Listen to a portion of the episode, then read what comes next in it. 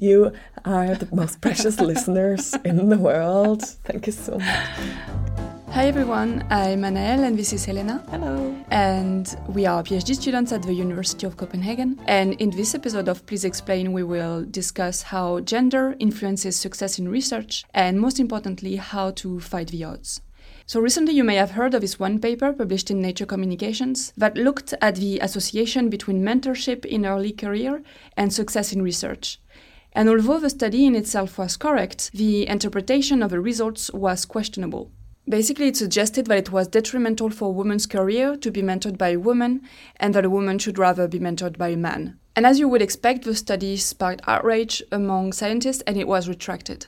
So, we will discuss the results of this study as well as some others that we selected. Mm. But before we start, I would like to make a short disclaimer, also explain what gender gap means, and Anaël is going to explain how we measure success in research. So, in our podcast today, we're going to refer to the traditional gender nominations and mention women and female and man and male, because that's what the studies we've been looking at uh, have used as categories. And we're aware of the full spectrum of possibilities, and we don't want to discriminate anyone with this. Yeah, and we also will actually focus on really only the gender gap uh, rather than looking for any other discriminations, as for example ethnicity, uh, sexuality, or disability, because it just would not fit into a 20 minutes podcast episode. And lastly, uh, female discrimination is also, of course, found in many, many other fields, not only in research. But because we're both microbiologists, we choose a field of research to talk about the gender gap. And can you please explain what gender gap means? Yes. So, according to the World Economic Forum, the gender gap is a combination of the differences between men and women across various sectors, for example, health, education, politics, or economics. And this can, for example, be seen in a difference in salary, credibility, legal rights, representation in leadership, access to resources, healthcare, education, and so mm. on. So you see, it's a huge field that is spanning many different aspects. Mm. And we will mention some of those now. Um, uh, in the context of the scientific world. And so, first, we need to explain how success is measured in research. So, to work in research, you are mostly dependent on grants. So, you need them for salary, to do experiments, for facilities, for everything. So, you apply for a grant, hopefully, you get the money, um, you do the experiments, and then you write your results in a scientific paper.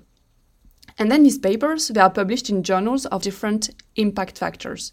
So the higher the impact factor is, and the higher ranking the journal is. And the impact factor is basically a measure of how often an article uh, in that journal is cited on average.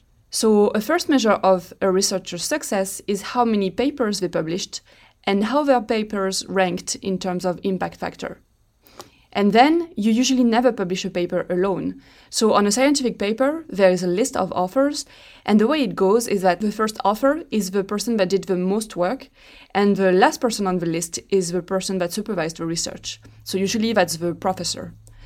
And these two positions, so the first one and the last one, are usually the most prestigious positions on a paper.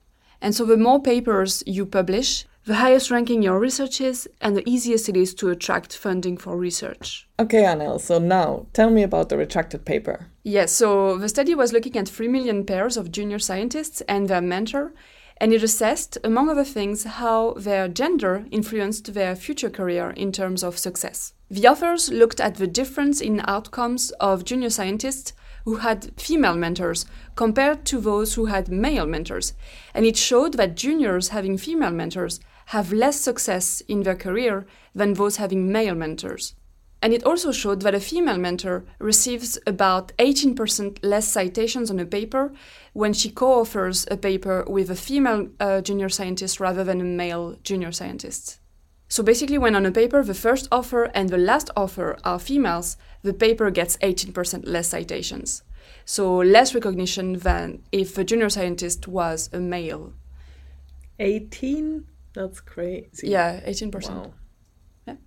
So the natural conclusion uh, maybe you and I could get out of this is that um, it comes from how female scientists suffer biases and encounter barriers in the research field. Mm. But uh, that's not what the authors of this paper concluded. They concluded, and I quote, that female scientists may benefit from opposite gender mentorships in terms of their publication potential and impact throughout their post mentorship careers, which basically means to get a man uh, if you want to succeed in research. And this is what makes this study wrong, because rather than criticizing these facts and discussing ways to change things, the author's advice is to go backwards and basically stop trying to improve things for women in research. So, from this study, we wondered why are these results even possible? How can we explain these differences between female and male regarding success in research? Yeah, so for one thing, we found uh, several studies actually that are very upsetting because they show mm. that women are perceived as less qualified than men. Mm. So, in the first study I would like to show you is uh, conducted by Princeton University. Uh, and here they gave out the same application files for a researcher position to uh, 127 professors.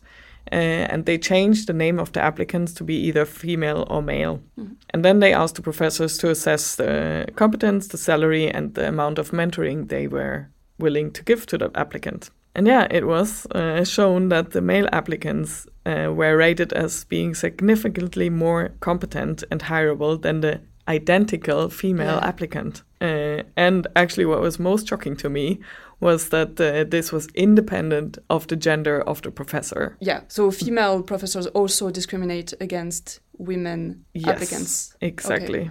Yes. Great. Yeah, and another another study which is also showing very measurable results actually is the Journal of Behavioral Ecology changed their policy uh, in their reviewing process. So that means that normally uh, when you have written your article, you hand it into a journal and you have a panel of reviewers that will decide about either acceptance or a rejection of mm. your of your paper. Uh, and this journal changed their policy to a double blinded process so that the reviewers would not know the gender of the author. Mm. Uh, and they saw an increase of 8% of female first authorship papers afterwards. Mm. Yeah, it's actually encouraging in a way to think that some journals are now installing these policies. Um, and yeah, I was seeing last time on a journal also that they were giving the option of choosing double blinded review. Uh, so we can hope for more of this type of improvement in the future, mm. uh, hopefully. Yeah, and the last story that I also thought was rather interesting. In this study, they searched for the words genius and brilliant in more than 40 million teacher evaluations at ratemyprofessor.com. Mm. And here they found that they have been used significantly more often for uh, to describe male uh, professors mm. compared to female professors. And then also with this, uh, with those results, they could actually predict the amount of female PhD students in a given scientific field. So the more they use the words genius or mm. uh, brilliant to rate professors, the less female PhD students they had in that field.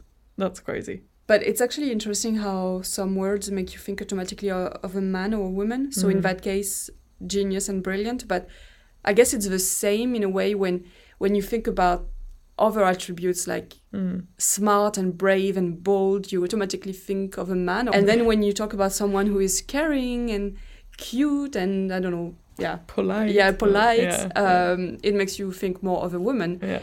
uh, which sucks. Yeah, sucks. I mean, no, but I think we true. are caring, cute, yeah, and polite, but we yeah. are also we're also bold and brave and very smart. yes, we are. Uh, yeah, and it's the same with um, when you think about specific careers. So, for example, when you think about someone who is a doctor or a pilot uh, mm. compared to someone who's a nurse or I don't know, yeah, a like midwife. A, a, midwife or something. Yeah, yeah. So you really have these associations between certain careers mm. and certain genders. Yes. Yeah, and actually, I was reading lately. Um, I think it was on Twitter a few days ago, but someone commented on a researcher saying she's a great female researcher, mm. and you would never say he is a great male researcher. True. So why do you need to say their gender? It's yeah, uh. it's a bit interesting. Uh, but on the topic of kind of gendered language. Uh, we also have some studies on this. Um, so by gendered language in these studies, we, we mean how men compared to women express themselves. And one study that I thought was really interesting is from Reuben, uh, published in 2014 in PNAS. Basically, it showed that uh, men are more likely to boast and overstate their performance in tests, whereas women are more likely to be cautious in their statement or underreport their performance. And then I had another study, and it's from Kolev, uh, published in 2019. And in that study, the authors looked at almost 7,000 grant proposals submitted to the Bill and Melinda Gates Foundation between 2008 and 2017. And for these grant proposals, in the reviewing process, the reviewers did not know if the applicant was a man or a woman. And so the reviewers scored the grants and they decided if the applicant would receive the grant or not. And it was shown in the study that women received significantly lower scores from reviewers than men did. And that seemed to come from the communication style that was used in the proposal. So the researchers looked at the occurrence of specific words used in the grant, and they found that men tended to use broad words more often, while women favored more specific and narrow terms. Mm. Yeah, I can imagine that then it sounds more cautious or Yeah. maybe unsure and Yeah, yeah. not so trustworthy, maybe. Yeah, probably. Uh, although it was shown that the proposals uh, containing those more bold statements did not lead to a better research outcome. So it's not because you say, uh, I'm going to cure cancer uh, in your proposal that you will succeed better in your research. Yes. And so the authors in, in this paper, they suggest that the grant reviewers could be trained to limit their sensitivity to communication styles. And also it was shown that male reviewers tend to score male applicants better than female reviewers do. So it seems that female reviewers are less sensitive to the bold statements uh, that are used by male applicants. So one possibility to kind of level this imbalance would be to increase the number of female reviewers. Hmm. So, if you remember what we discussed about how research works combined with the studies we presented, you can understand how this becomes a vicious circle. So, to make this clear, there is a gender bias, and women are seen as less qualified than men, even with evidence to the contrary, which means that women receive less research funding in science. And this funding gap leads to women publishing fewer research articles, and the articles may receive fewer citations. So, this leads to women being less visible as researchers and therefore having less funding success. Yeah, and as you can imagine, this downward spiral ultimately leads to women being underrepresented in the research field. Yeah. Uh, so, for example, there has been a report by UNESCO in 2019 uh, stating that the total number of employed women in research and development worldwide lies at 29.3%. that means one in three people employed are women. And this, uh, this varies actually uh, across all the different countries they looked at. And just to give the two extremes, so in Chad, we have a lowest number with about only 5% of the researchers being women, while the highest number we find in Myanmar, actually, where we have 75% of the employees in research and development being women. Yeah. And Anaël, do you want to guess how high the percentage of female researchers are in Denmark, where we are right now? Um, I would say 43%. Almost. really? According to this UNESCO report, it's 33 actually. Okay, but it's not almost. I said 43. it's a 10% difference. oh no. Yeah, okay, you're right. I, th- I was uh, tempted by the three in the back. So, yes. That's not an important number. oh God, okay. Okay, maybe. Okay. Uh, what Um, about Germany?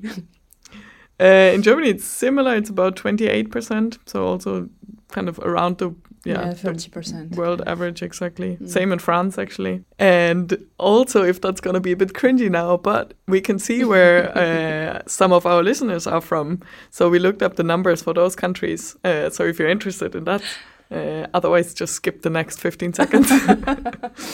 Uh, so in Ireland, the number of employed women in research and development is at 35%, similar to as general in the UK, and 38%. Uh, in Spain, we have 40. And then we have uh, Nepal with about 8%, um, and India with 14%. Mm. And then it goes up a bit again for Austria and Sweden. We're again around 30%.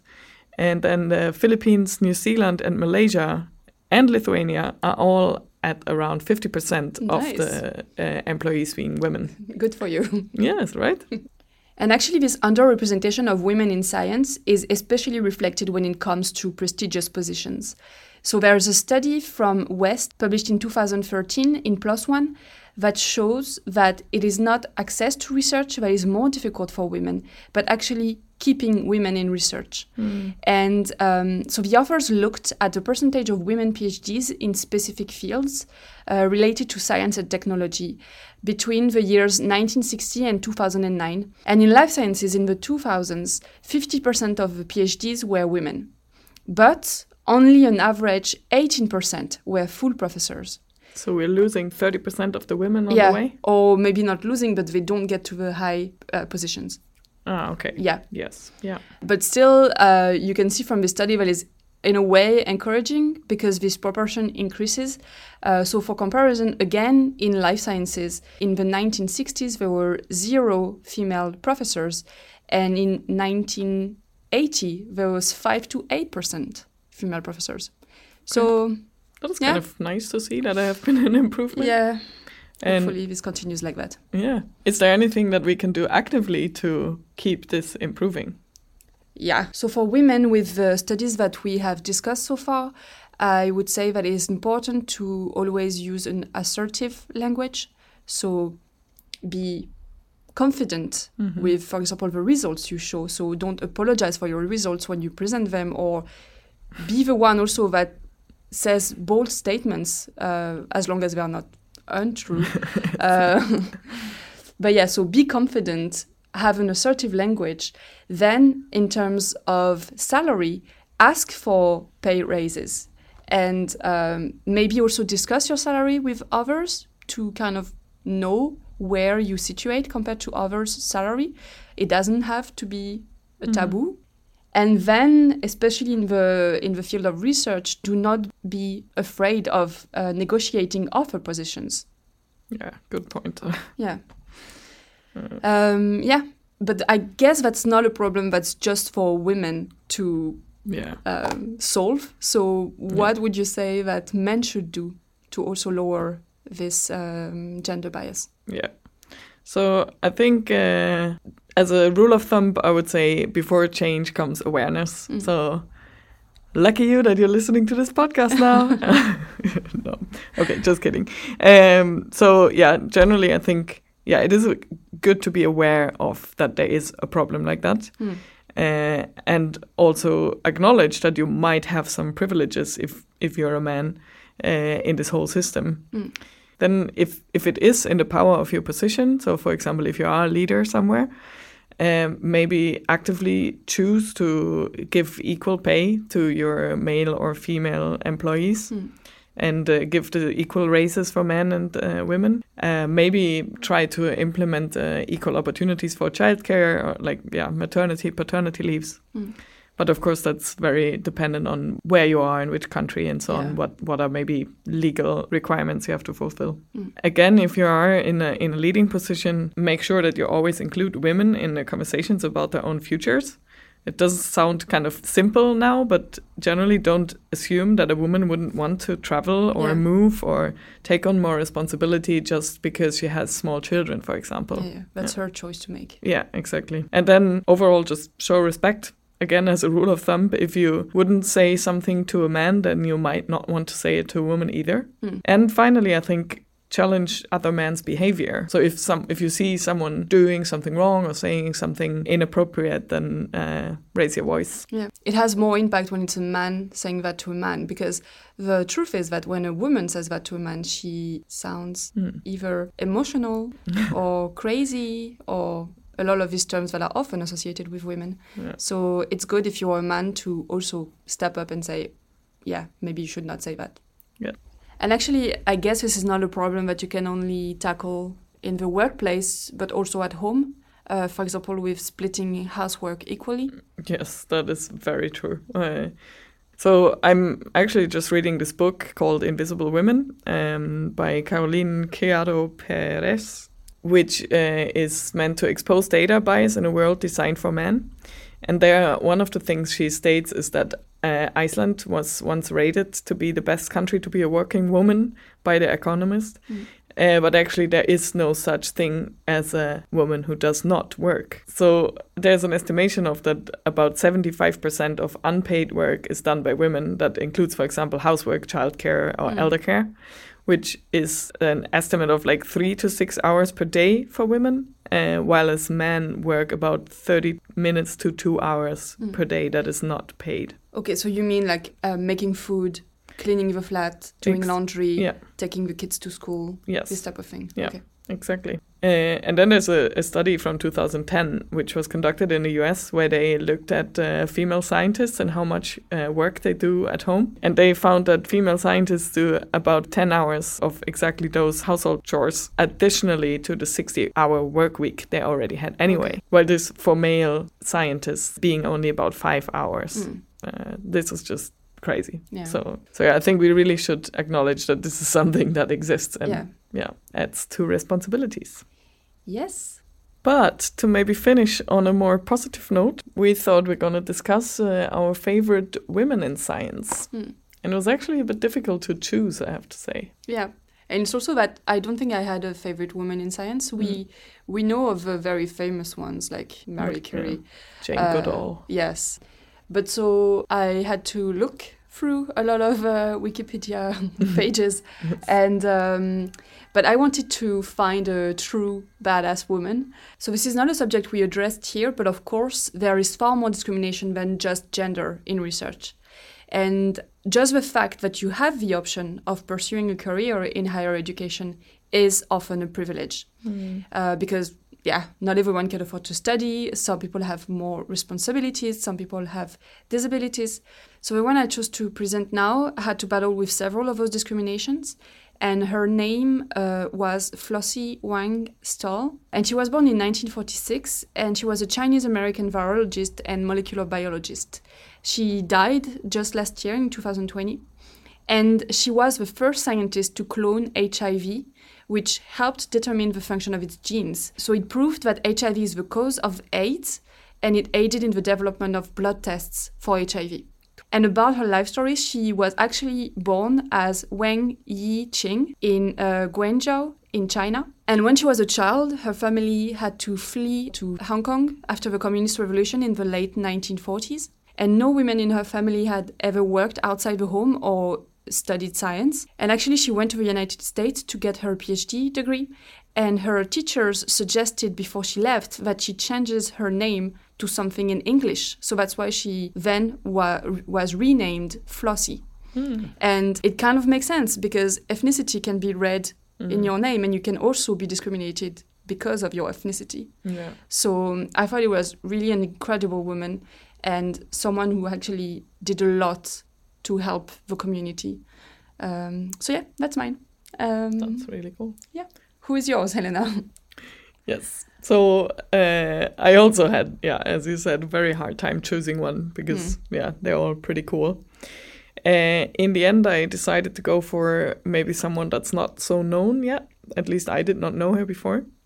Uh, she's called Dorothy Mary Crowfoot Hodgkin, and she was born 1910 in Cairo, in Egypt. Mm.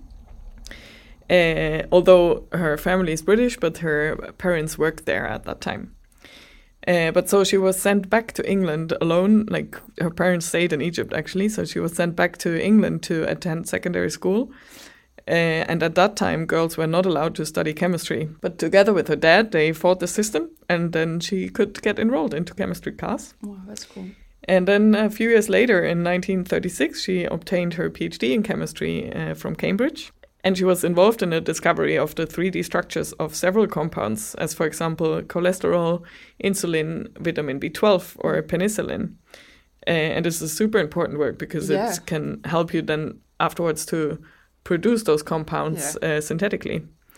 And she actually got a Nobel Prize for this in 1964. She died in 1994, but actually, the last years of her life, she suffered from uh, rheumatoid arthritis and was bound to a wheelchair.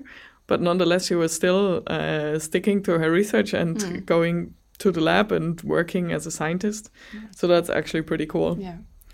And a fun fact uh, a few years ago, she got uh, on a stamp in uh, from the Royal Society in England. It was a, like a special collector's uh, edition, and another famous English scientist that was also on one of the stamps. You know already from one of our previous episodes. It was the brave Edward Jenner who helped to develop the smallpox vaccine. From episode two about Yes. viruses. Yeah. Yes, exactly. So if you want to know more about Edward Jenner, go and listen back to that episode. Nice. Yeah. Um, so that was almost it for this episode. Um, I know that Helena had a few tips for podcasts. Uh, yeah, so basically it was this one podcast I, I found during my uh, the research for this episode. It's called Her STEM Story, and you can listen to it on, for example, Spotify as well. It comes weekly, and it's just different stories of uh, women in STEM careers, uh, and it's really yeah, it's really good. Um, and then just another uh, link we will also put in the show notes. It's an art project by uh, South Korean JeongMee Yoon, who photographed children in their Bedroom? bedrooms. Yeah, exactly. When all their belongings were kind of draped ar- around them, Mm. and you can see so clearly the difference between boys and girls because everything in the boys' room is blue and everything in the girls' room is pink. Yeah. It's it's really upsetting to see it. It's it's just It's also all plastic usually, so it's a bit also another problem. But That's true. That's very um, true. Yes, but yeah, it's it's kind of impressive to to watch it. So we're gonna put the link uh, Yeah. in, and you can look at the pictures. Yes, but thank you. We also wanted to say that we have now an email address. So if you have questions, if you have super cool papers that we need to know about, if you have ideas for future episodes, if you want to tell us how great we are, uh, you can email us. And the email ad- address is podcastpleaseexplain at gmail.com. We're also gonna put that in the show notes. Yes, we will. Bye bye. Bye bye.